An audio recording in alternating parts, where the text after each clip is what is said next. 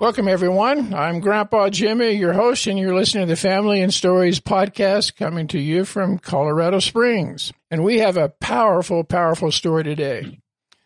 What happened to my guest was catastrophic enough, and surviving it was nothing short of a miracle. He's going to tell you about that devastating accident, but it's what happened after the accident that's really remarkable. It's really a story of God's grace. It's my privilege to welcome Jeff Bardel. Welcome, Jeff.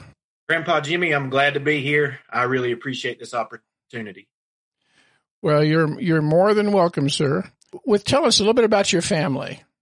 To start with, I have I, I hate to to break the news to everybody out there, but I have the most beautiful wife on the planet. Um, her name is Kelly. I, I, think when people see us, they think that I that she must owe me money or something um, to marry me. Uh, she's so far out of my league. We're playing different sports. Uh, we've been married um, almost five years now, um, and have three beautiful girls. Uh, Lily is 15; she'll be 16 coming up. Uh, Kinley um, is our middle, and she just turned seven yesterday. And then my little baby is Tessa, um, and she is three, and she will be four in April. Um, so I am vastly outnumbered here. There you go. That's a good thought. I love it.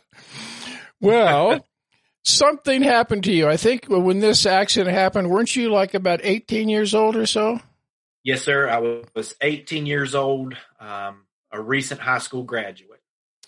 And so tell us where you were and what happened. I was um, in my hometown of Laurinburg, North Carolina. Uh, there were me and about seven other college students who were either already college students or soon to be college students who were working at a glass factory in my hometown. We were hired to do the work that nobody else wanted to do they called us the rats because we went into the places of this glass factory that nobody else wanted to go into. We were in the dirtiest mm. parts of the factory. And our job was basically to try to clean up the place that it, it looked like nobody had cleaned up for as long as the plant had been open, which had been 20 some odd years at the time. So one of our jobs was raking glass out of the bottom of a furnace. There's a a process when you're making glass where they'll run it through a furnace, and if there are any imperfections, the glass will shatter um, and fall to the bottom of the furnace. So they would hand us these sh- these long rakes where we would rake glass out of the furnace. So we'd been doing that for the first eight days. Ninth day, they sent us out to a different area of the factory, an area called the silo, and this is kind of where the whole glass making process started. What our job was was to clean up uh, this powdery substance that had gathered on the floor. And so this powdery substance had actually packed down um, until you actually would use shovels to bust this debris up on the floor, loading in, loaded into wheelbarrows. From there, we would run the wheelbarrows from our job site to this machine called a screw auger. We would dump the debris into the auger, and when we dumped it into the auger, it would go up the chute of the auger and dump into a dumpster on the opposite end. For those listeners out there and you don't know what an auger is, because a lot of people, you know, unless you work around farms and or in heavy machinery, a lot of people aren't aware of what augers are. It's basically a giant screw with the casing that goes around the outside of it so that when you dump debris, a lot of times it's used for grain and stuff like that on a farm. Yeah, drilling into the ground. You see augers drilling holes for post really? holes, things like that. Sure. Yes, sir. Yes, sir. So what we were using it for was we were dumping the debris into this auger, and the debris would get caught in the threads of the auger, and it would push it up this chute and then dump it into a dumpster on the opposite end. This was my first day working with this piece of machinery. I was now the guy standing at the base of the auger, and again, my job is make sure everything goes down okay. The only thing is they didn't say if it doesn't go down okay, this is what you do. They just said make sure it goes down okay. So the very first load we did when we came back from lunch, a guy that I played baseball with my entire life, he comes, dumps a load into the auger, and he turns around and goes back to the job site. I'm standing there and I'm watching the debris go down. and then there's one piece that's too big. There was supposed to be a grating over the opening of the auger so that when it got dumped in, um, pieces that were too big wouldn't fit through that grating. But that had been removed because they said it slowed the machine down too much. So when that piece of debris finally made its way to the to the auger itself, it was too big to go down into the the threads of the auger. So I started looking around for anything I could use to bust that piece of debris up with, but there wasn't anything there. And the only thing I'm thinking is my job is make sure everything goes down okay. So what I decided to do was reach in and grab that piece of debris, take it out, bust it on the ground, and then I was going to pick the pieces back up and put it back in the auger. We had on these gloves that were called gauntlet gloves, which were basically safety gloves. There's kind of some irony in that statement coming up, but there was. Um, so when I reached in to grab that piece of debris, the thread of the auger caught the corner of my glove. I felt a tug when I when I grabbed it, and I immediately jerked back as hard as I could, trying to get my hands free. And my left arm came out fine, and my right arm didn't. And what had happened was that, like I said, the auger barely caught the corner of my glove by probably a quarter of an inch. And I'm yanking as hard as I can, trying to get my hand free from my glove, and there was nothing that I could do. So the auger was rotating and as it rotated, it started pulling my hand into the machine. It ended up wrapping my arm around the inside of the auger. I started screaming one because it hurt, and two because I wanted somebody to come turn the machine off. Because I, at this point, I had been picked up off the ground and was being pulled into the machine. One of my coworkers who was standing at the opposite end of the auger, he heard me screaming he came and visited me when I was in the hospital. And he said, when I turned around and looked, he said, you were about halfway into the machine already. So he ran down a flight of stairs, got the machine turned off. And at this point, I was about six inches from being completely into the machine, six inches to a foot from being headfirst into the machine. When he got it turned off, I was holding on to the outside of the machine with my left arm, trying to slow my my descent into this machine. And so when he got it turned off, I pulled myself out. And when I did, my right arm was gone. My goodness. As you can imagine, it was a, a very shocking and traumatic experience. The guy that turned the machine off, he's standing there staring at me. And then he just turns around and takes off running. And I didn't know where he was going, but I knew I didn't want to be by myself, so I took off running after him. Not the smartest thing to do when you're already losing a lot of blood is to really get your heart pumping faster to get that blood pumping faster. Um, but I just knew that if I stayed there, I was going to die. So, so you're actually talking about your arm was ripped off where? Just below your shoulder? When I pulled myself out of the machine, my arm was missing about two inches above my right elbow. Oh my goodness it was it was missing. I, I looked down and saw it, and it was I saw things that you you don't want to see in a movie, much less in real life. And so as we were running, I'm like, I don't know where we're going. But then I remembered there was an office that was roughly 75 yards, 50 to 75 yards away. And so I'm like, well, I'm not sure where he's going, but that's where I'm going. So we ran through the bottom of the silos um, up a flight of stairs, and there was this door at the top of the stairs, and the guy he got there before I did. He opens the door, and I just ran by him, and I went um, over to the office, and there was a large uh, plate glass window into the office, and so I ran up to the office, and I just stood there looking in. You know, I had never had an arm ripped off by a machine before, so I didn't really know what to do. Um, I, I was in a little bit of shock. as you can imagine.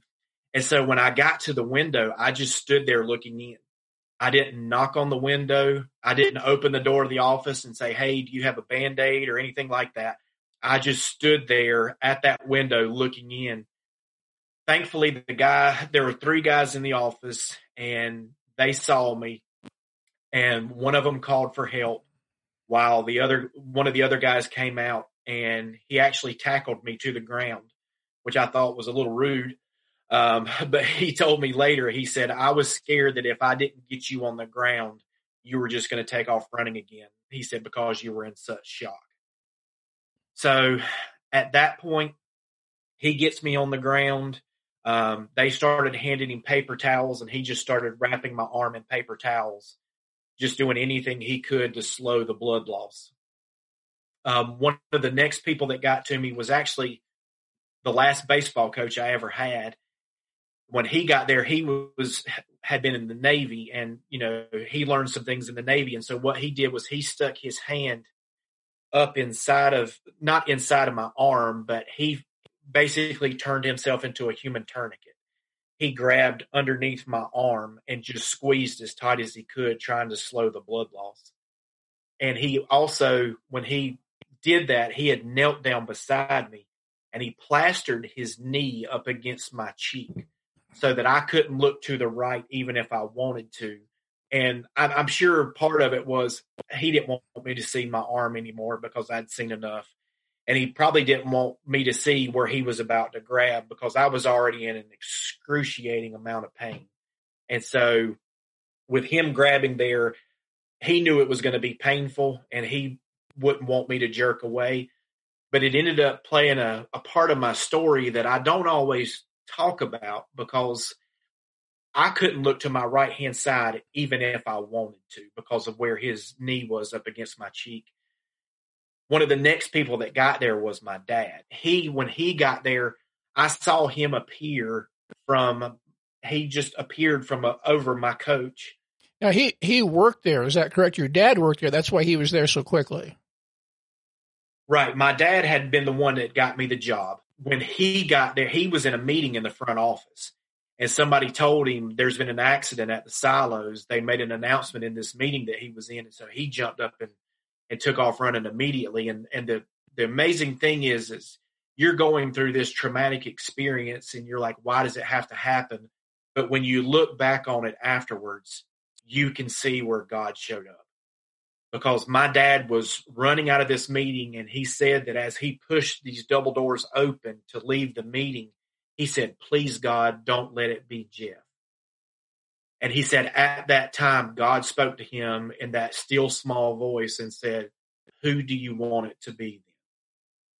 So he knew that as he was running to this accident, that it was his only son who had been hurt. He didn't know what the accident what the accident was, but he just knew that it was me. and so when my dad ran up, saw what was going on, I had an it's just one of those experiences that it's it's hard to describe, but the next thing I know, it was like I was starting to float up out of my body and I was looking down on everything that was going on. I could see um, my body laying there. I could see my coach knelt beside me. I could see my dad as he stood there and then he kind of slowly walked away because he was in shock.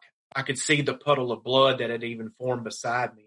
Another guy comes in and he takes his belt off and wraps it around my arm and because he's actually an EMT who also worked at the glass factory. He wraps his belt around my arm to cinch in a, a tourniquet absolutely as tight as he can. And when he did that, my coach didn't need to be holding my arm anymore. So he walked over to my dad and said, Jeff needs you right now.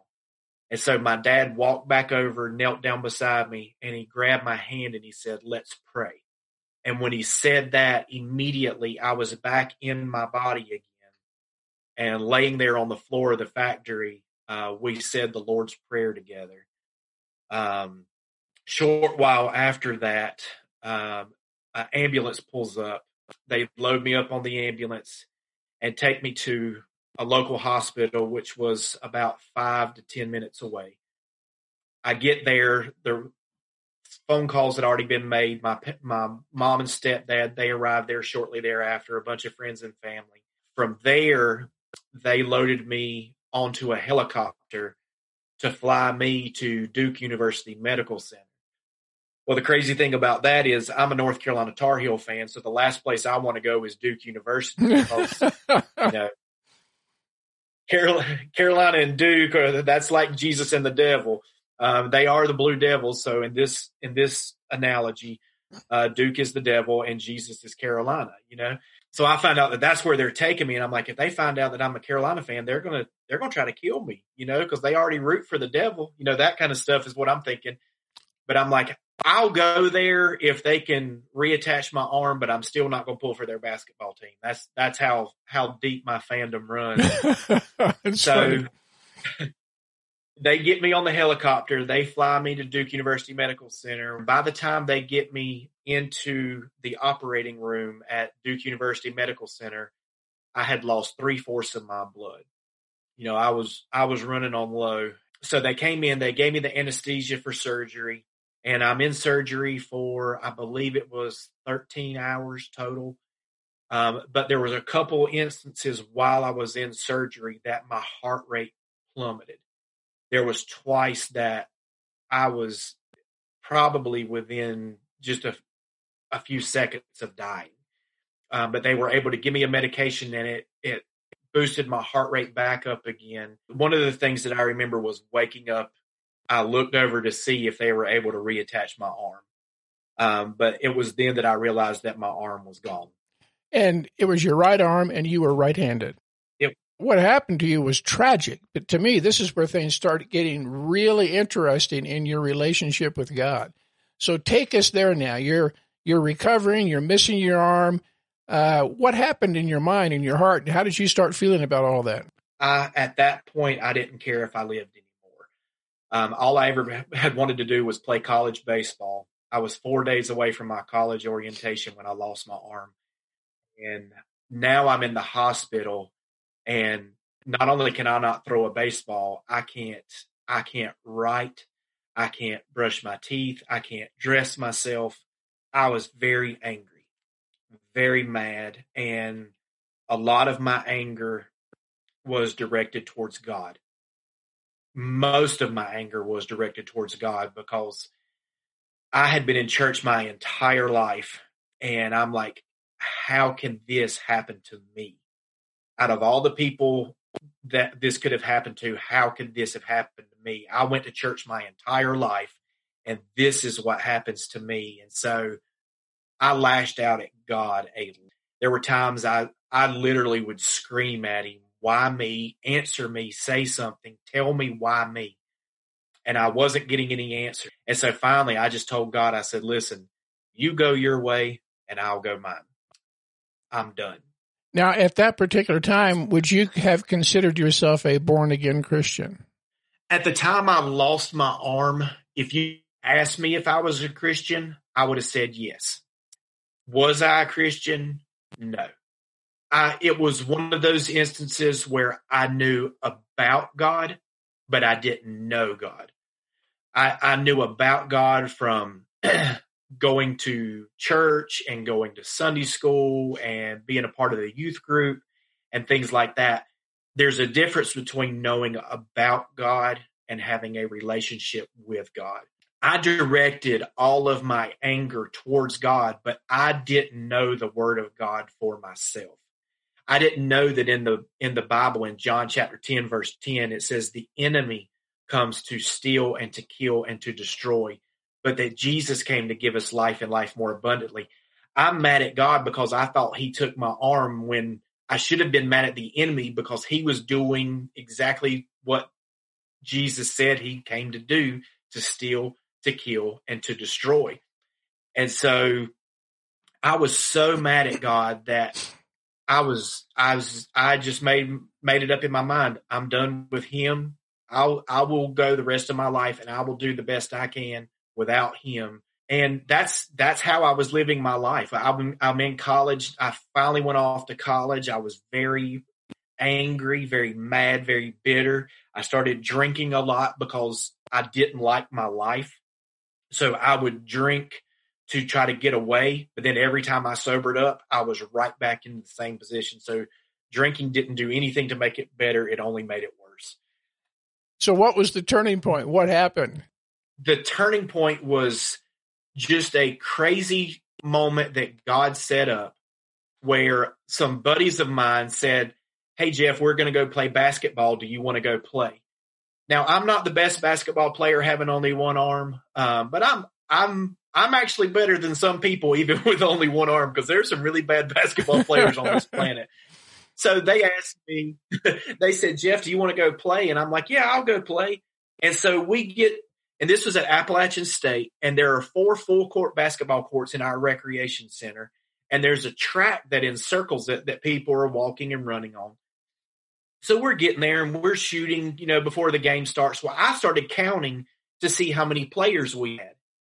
And we were going to play full court, so we needed 10 players. And so when I counted, we had 11.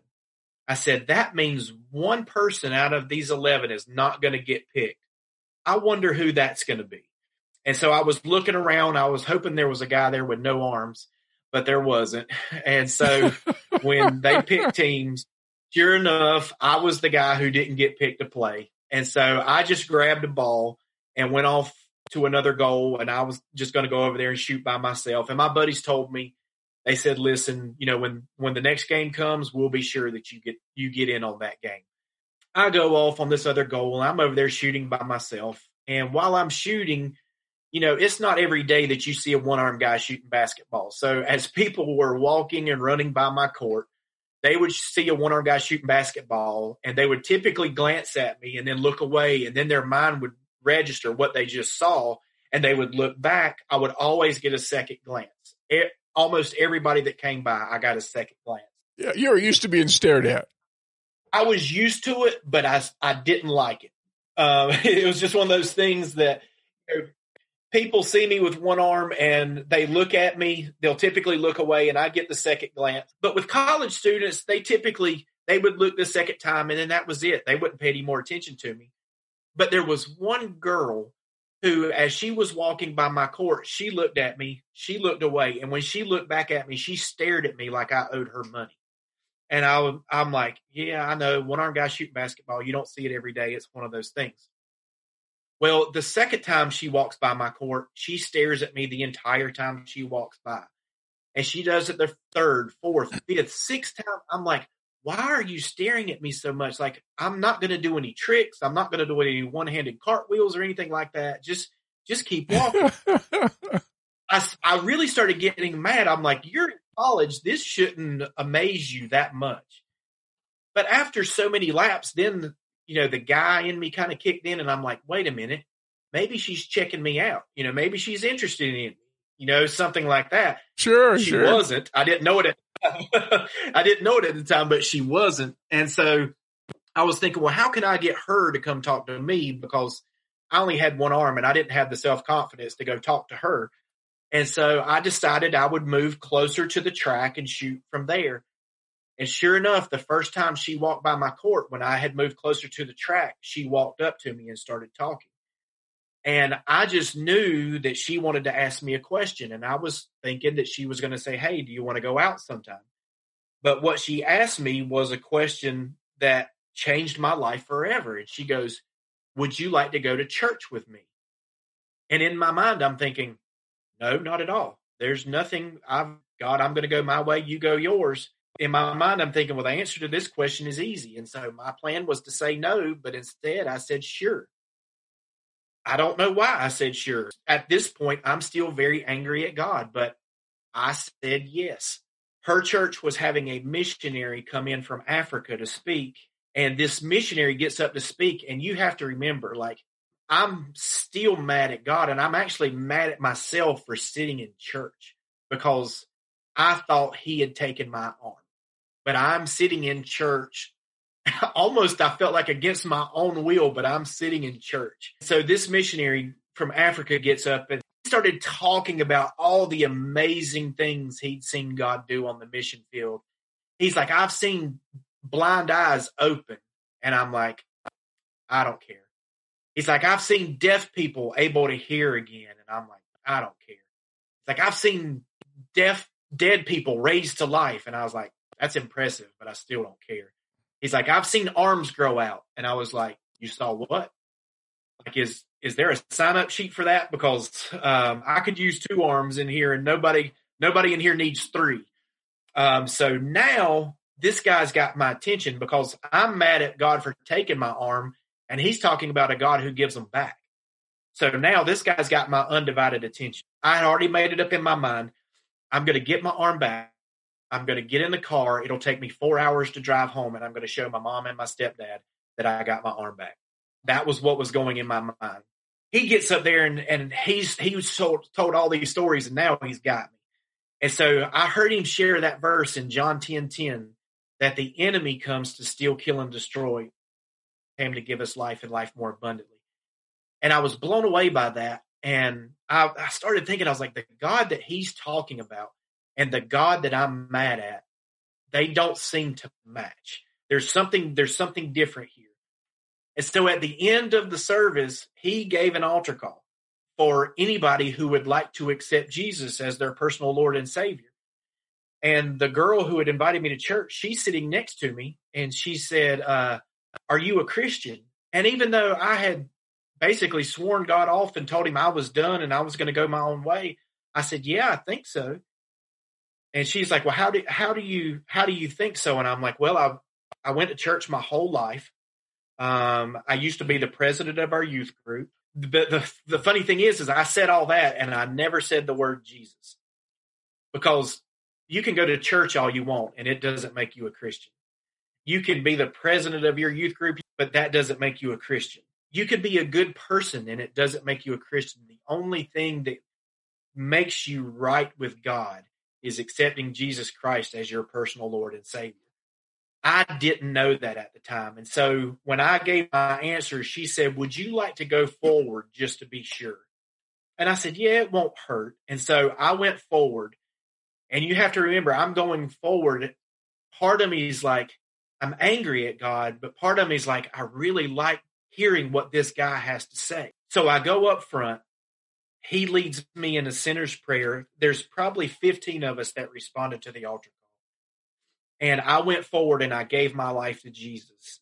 And this amazing thing happened. All this anger, this bitterness. I had suffered with depression, suicidal thoughts all these different things, and it was gone in an instant when I gave my life to Jesus. The guy who went forward to that altar call and the guy who went back to his seat were two completely different people. My life had been changed in an instant by the love of Jesus. You got a new arm, right?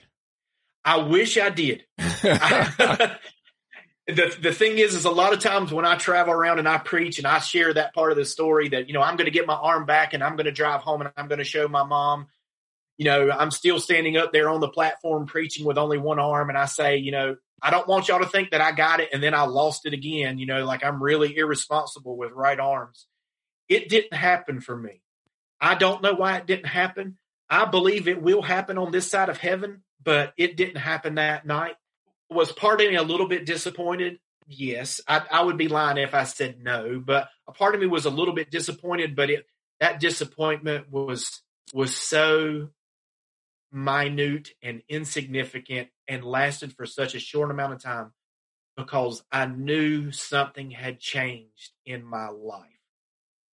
I didn't, it was like the weight of the world had been taken off of me.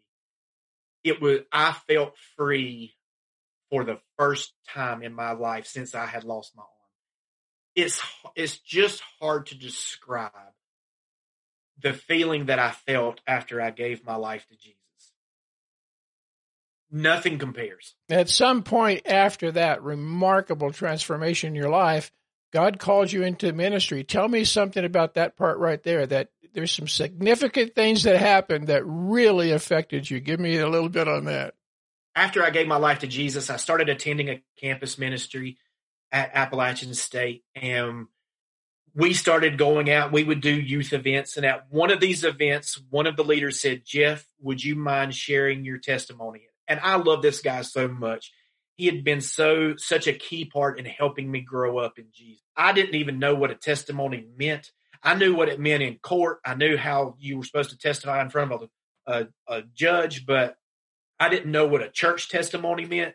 And he said, just stand up and tell people what Jesus has done in your life. And I'm like, now that's something that I can do. So the first time I ever spoke was in front of 200 kids I was so nervous I couldn't hold the microphone in my hand. I would have given myself a black eye because I was shaking so bad. But I just talked a little bit about what Jesus had done in my life and just how my life had changed for the better. And at, when I got done, um, the guy who helped me, who had been such a key in in my early walk with Jesus, he said, "Now you heard what Jesus did in Jeff's life. If there's anybody in here and you would like to give your life to Jesus, come forward." And out of all these 200 kids, one 13 year old boy got up and came down to the front and gave his life to Jesus. And then I prayed a prayer that changed my life um, in that moment. It changed my life for eternity. I, and it's a really spiritual prayer. I'm sure it's in the Bible somewhere. I said, God, that was really cool. If you want me to do that again, I will. That was my prayer. Yeah, what are those real spiritual prayers? yeah, I, I'm pretty sure. I'm pretty sure it's in some of Paul's writings. So I started getting opportunities to share to share with people. And my life changed at one event that it, it, changed that night when I gave my life to Jesus. It changed that night when I shared my story for the first time. But my mind was blown. I was asked to speak in an event in Taylorsville, North Carolina in 1996.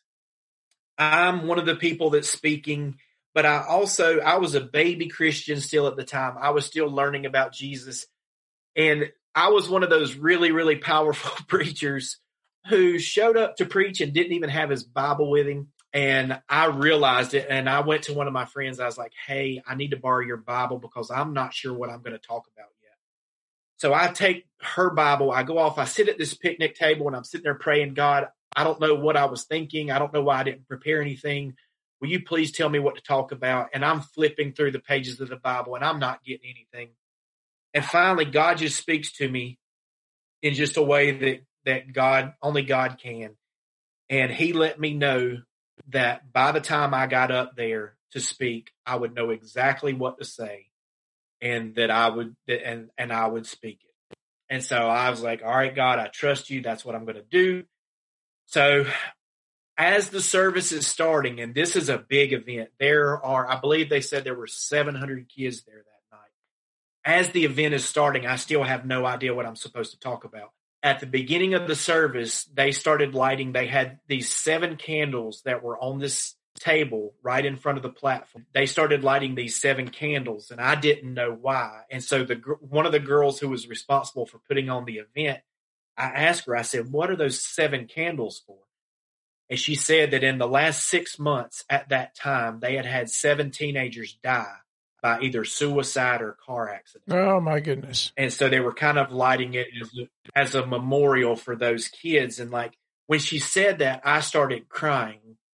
And that was unusual for me because I was never really one to cry. The first time I remember crying after my after losing my arm was when I'd been in the hospital for about four or five days and I was crying because I knew I couldn't play baseball anymore. So I started crying, and before long, I went from crying to sobbing uncontrollably. I had my head between my knees and I was bawling my eyes out. And even though I was only a baby Christian, I prayed another one of those super spiritual prayers. And I said, God, what's up? you know that's that's that's really spiritual right there. Oh, you bet. What's up? Yeah, that's a very good prayer, though. By the way, I said, God, what's up?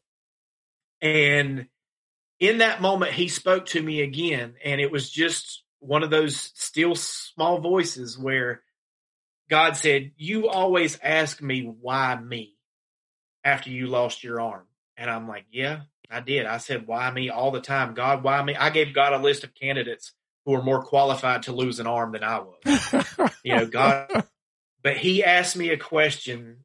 He said, You never asked me why I let you live that day. I said, Okay, God. Well, I'll ask you right now. Why did you let me live that day? Why didn't I just go on to heaven to be with you? And this is one of those moments that will echo in my mind, in my heart, in my soul for eternity. I heard God speak. like with my ears to the point that I even asked the people sitting around me, I said, Did you hear that? Nobody heard anything, but I heard God speak just like you can hear my voice right now. And he spoke to me and he said, If you would have died that day, you would have gone to hell. My goodness. And it, Grandpa Jimmy, it floored me. You had no idea that you were destined for hell. Everybody in my high school knew me as the good Christian. I went to church every I have a pin to this day I still have a little a pin that I can wear on my lapel that I got for going to church 3 years in a row without missing a single Sunday. You prove that doing all the right things means nothing. It's not what you do, it's who lives in you. Exactly. You can do all the good works in the world and it's rubbish without Jesus. I in my senior year of high school, just to drive the point home, my senior year of high school, I took a class where our teacher gave us a list of 18 things, and we were supposed to list them in importance. Number one being the most important thing, number 18 being the least most important thing. And it could be anything from having a family to having a satisfying career to having lots of money. And out of all of her students in all of her classes that year, only one person put that eternal life and salvation was the most important thing to them, and that was me. Even though eternal life and salvation was the most important thing to me, that still didn't make me a Christian. The only thing that guarantees any of us eternal life and salvation is accepting Jesus Christ as our personal Lord and Savior Period. This is something everybody needs to hear. I believe there are a lot of people walking around who kind of think they're Christians, but they have no idea it comes down to receiving Jesus in your heart. Without Jesus, nothing else matters. Period. So what happened? Here you are. God tells you why he let you live. Go from there real quick. so obviously at that point, I knew exactly what I was supposed to talk about when I got up in front of that group. So I got up in front of that group and I shared, you know, a little bit about how I'd lost my arm. I don't remember a whole lot of what I said. I know I would have talked about losing my arm, but then I talked about I was on my way to hell and I had no idea. And there are people that are in this gymnasium and the same thing is happening to you. So I, when I got done, I told him, I said, listen, do not leave this room tonight without accepting Jesus as your personal Lord and Savior. Another guy got up and spoke after me. And at the end of the night, we saw 70 kids respond to make Jesus their personal Lord and Savior. Was that service that night kind of the beginning of your ministry? I knew my life was different from then on because when I saw those kids respond to Jesus, I prayed another prayer that is still affecting my, my life to this day. I said, God, I will share this every day for the rest of my life if it will keep just one person from going to hell. And that was the night. Now, did I know at the time I'm accepting a call to ministry? No.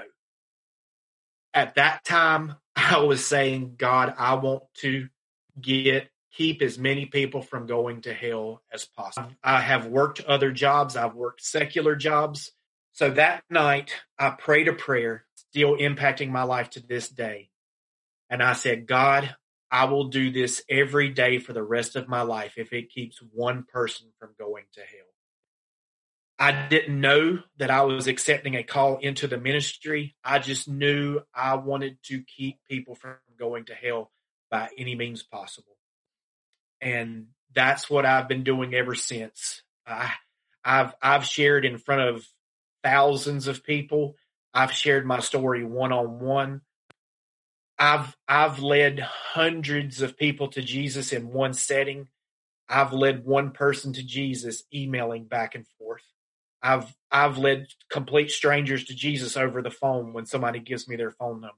If that was the beginning of really the beginning of your ministry, just just to lead people to Jesus. So, what is your ministry called? You could, I guess, you could call it many things. It's called Jeff Bardel Ministries. That's uh, good. That's a good way. with just one L.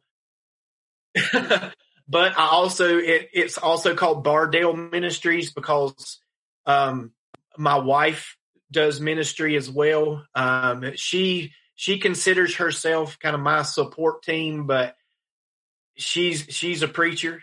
she, yeah, well, there you go. flat out preach the word of God. So you guys can tag team if you want to. And when I go travel somewhere, I always love it when she's with me. Ninety nine times out of hundred, she is because I'll do these altar calls and we'll see hundreds of people respond to to give their lives to Jesus. And I'll always see my wife with one or two people over in the corner talking, praying with people, like really making those strong one on one connections. And she's amazing. It's nice when you're a team. Uh, together like that, ministering exactly. together. That is really a blessing of God. So you have also written a book about this recently. Is that correct? I did. I just released a book um, toward the end of 2020 I mean, something good had to come out of 2020. So I figured, hey, why not my book? That's a good thing. something good came out of 2020. And so, so I titled my book, If I Would Have Died That Day. And it's my whole story. There's, there's things in there that, you know, we don't have time to get into today that I, I go into full detail. Um, you know, maybe as a little teaser for your listeners, I talk about breaking a world record uh, twice long driving in golf, you hold the world record for a one armed man, don't you? I, I, I, did. I broke a world record uh, for the longest drive of a golf ball hit with one arm. Um, again, it wasn't to make my name known. It was to open doors to be able to preach Jesus. And that's what's happened. Um, I've been able to get into schools and share motivational messages. And then we typically will invite the students to another event and I mean, I have done events where we've seen probably 90% of the people that show up to the event respond to give their lives to Jesus. Jeff, that is absolutely amazing to have that kind of response. So, you know that God is working through you to reach the hearts of these people. There is absolutely no doubt about that. How how can people get a hold of you? How can they get their book? What what do they do? If if they want to reach out to me or if they want to get a copy of my book, uh, they can go to my website, which is jeffbardel.com. And again, Bardel is B A R D E L.com. Um, on there, on the home page, there's you can see a, a, picture of my book. You can click there, it'll take you straight to the shop. Um, you can see my itinerary. You can see if I'm coming to an area near you anytime soon. And if I'm not, you can always invite me to come speak in your area. there you I'll, go. I'll go anywhere. I will go anywhere and I will preach to anybody um, because and it's not about making Jeff Bardel's name known. It's about making Jesus Lord over as many people as possible. Well, I tell you what, Jeff, what a privilege it has been to have you on this program today. And I know you're going to touch a lot of hearts with this message. People need to understand what real Christianity is. And uh, you've really expressed that, that you can do all the right things, but if you haven't received Jesus, you've done nothing. I'm so thankful that you came and, and told your story today. So I also want to thank everybody for listening. Uh, you too have a story probably, and it's probably better than you think. If you'd like to tell it, be sure and contact me. Subscribe to this podcast if you like it. I'd appreciate that. And you can reach me at mygrandpajimmy.com. That's the website, or email me at mygrandpajimmy at gmail.com. So, Jeff, thank you again for being here, sir. Thank you for the opportunity, and God bless you and your listeners. We'll see you all next time. Bye bye.